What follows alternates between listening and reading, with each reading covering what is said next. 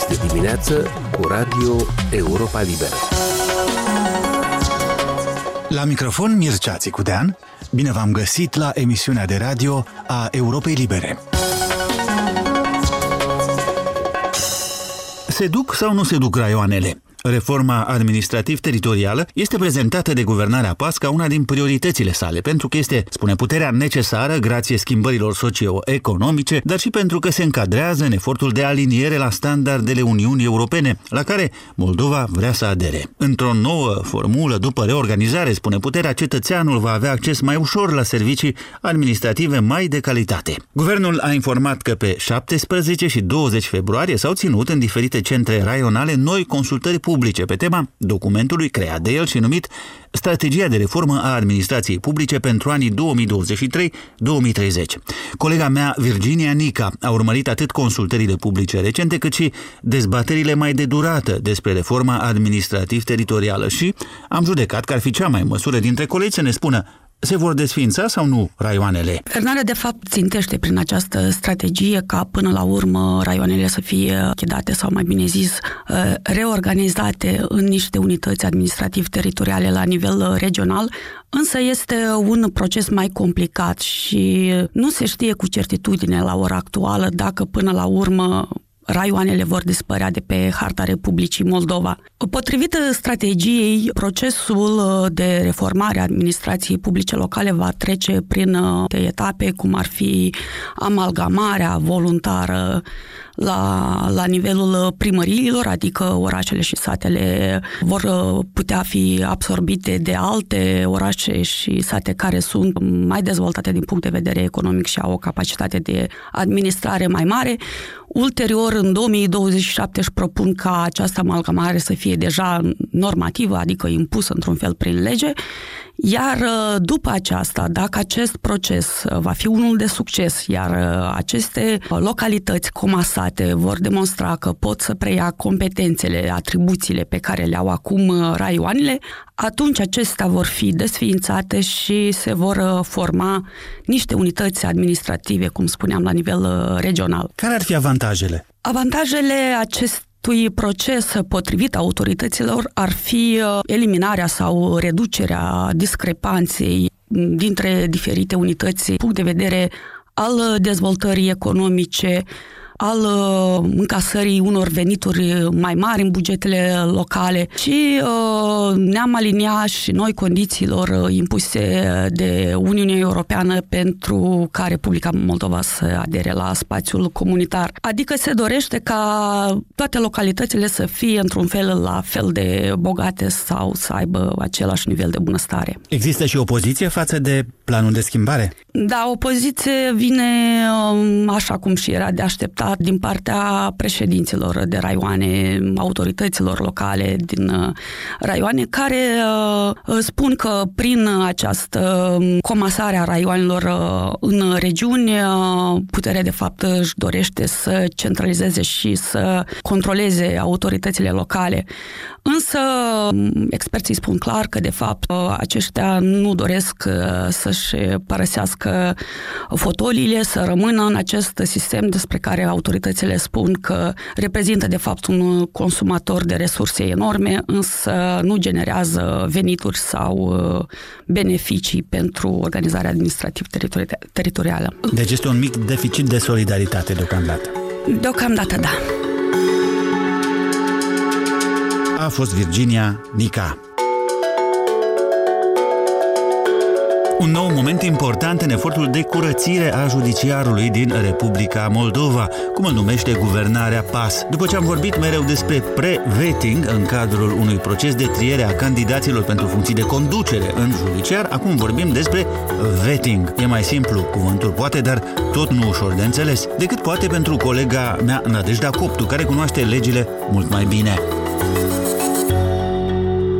Deci, vettingul presupune evaluarea externă și extraordinară a judecătorilor și a procurorilor și el va decurge în două etape. Prima etapă va fi verificarea judecătorilor a Curții Supreme de Justiție, iar după aceasta se va parcurge la verificarea judecătorilor din curțile de apel a Moldovei, din patru curs de apel și președintele a 15 instanțe de fond a Moldovei.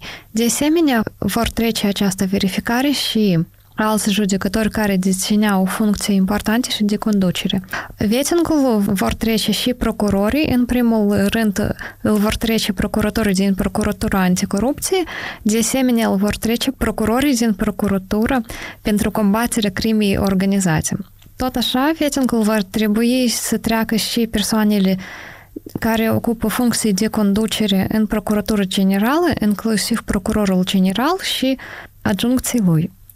Însăși, procedura de vetting presupune evaluarea averii a procurorilor și a judecătorilor. De asemenea, va fi evaluată nu doar averea lor și veniturile, dar și averile și interesele a apropiaților lor sau a persoanelor care le-au donat banii. Dacă judecătorii și procurorii nu vor putea justifica averile, pe ei vor fi dați afară din sistem. Doar că unica excepție. Vor fi create două comisii speciale care vor verifica judecătorii și procurorii. O comisie va verifica judecătorii și alta va verifica procurorii. După aceasta, comisiile vor face verificările, vor întocmi un raport special care va fi, va fi transmis la organele de autoadministrare a judecătorilor și a procurorilor. Și deja Consiliul Superior al Magistraturii sau Consiliul Superior al procurorilor va lua decizia dacă va, va da afară din sistem procurorul sau judecătorul la propunerea comisiei.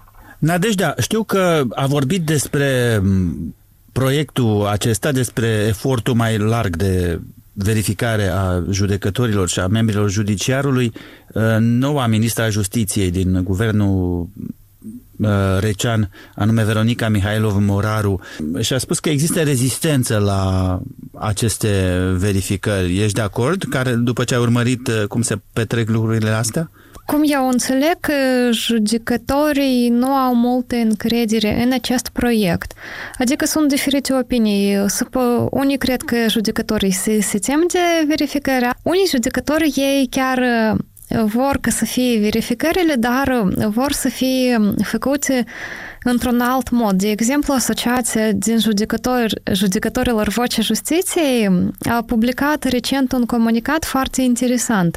Ei propun să facă evaluare, nu evaluare extraordinară, dar evaluare internă și să fie această evaluare făcută nu odată și, și fără repetări, cum prevede proiectul, dar să fie efectuată fiecare trei ani. Deci ei consideră că curățarea sistemului trebuie să fie un proces continuu și trebuie să fie făcut de la, după alți reguli. Deci noi putem spune că probabil unii reprezentanți sistemului se tem de aceste verificări, dar alții vor ca să fie schimbate regulile și să fie acest proces mai autentic și să respecte normele Constituției. Noua ministra Justiției mai spunea și că insista că vetting-ul și toate celelalte etape ale acest, acestui proces au fost consultate cu Comisia de la Veneția. În general, acest proces este, cum să zic, sub, în, în vizorul organismelor europene, este urmărit de,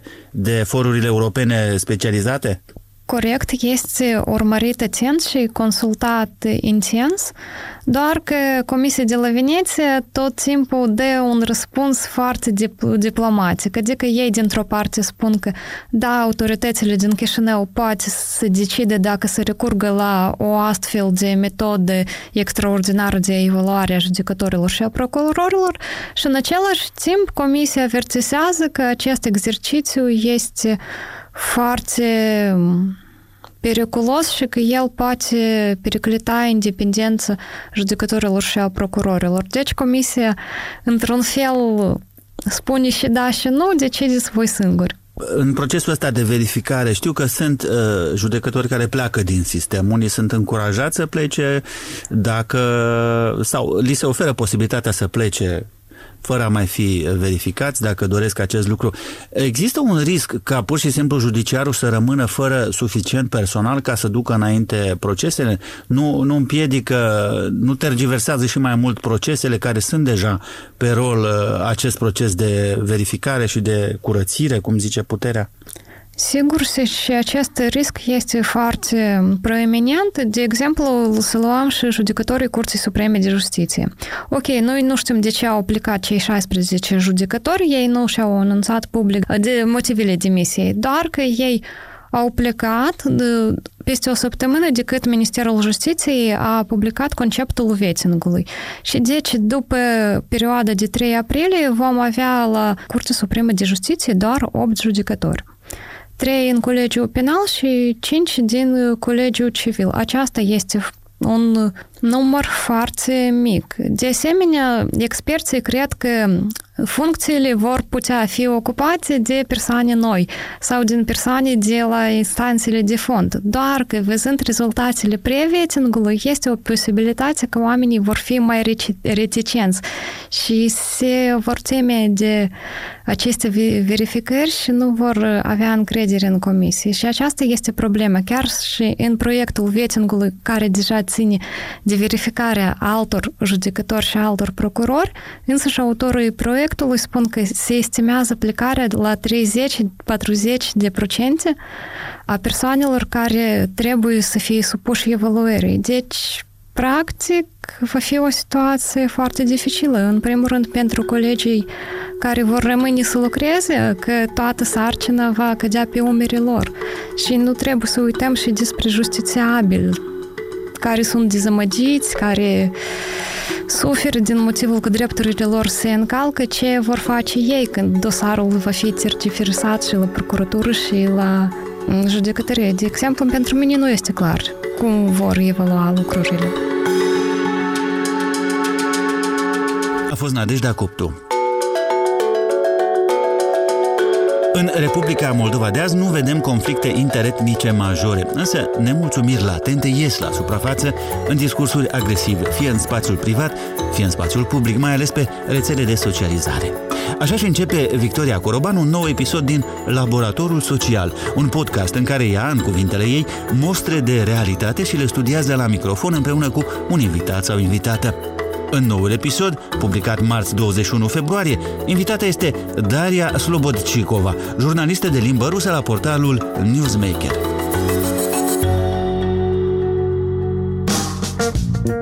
La începutul lui 2021, Daria Slobodcicova, jurnalistă de limba rusă din Republica Moldova, a publicat un material video în care a intervievat mai mulți vorbitori nativi de limba rusă din Republica Moldova. Da, eu am încercat să fac un videomaterial despre rușii, dar um, scopul a fost ca să înțelegem, uh, nu despre cine are dreptate sau cine este vinovat. Uh, numai a fost o încercare să arată ce simte uh, persoana persoană care trăiește aici, are cetățenie Moldovei, dar uh, întotdeauna aude așa fel de chestii ca venitici, geantă gara Moscova sau altceva. Și eu am adunat uh, diferite persoane uh, și cei care n-au votat pentru Dodon, spre exemplu, da? și cei care au votat și cei care sunt convinși că astăzi Rusia are dreptate. Dar în orice caz, sunt cetățenii, în orice caz,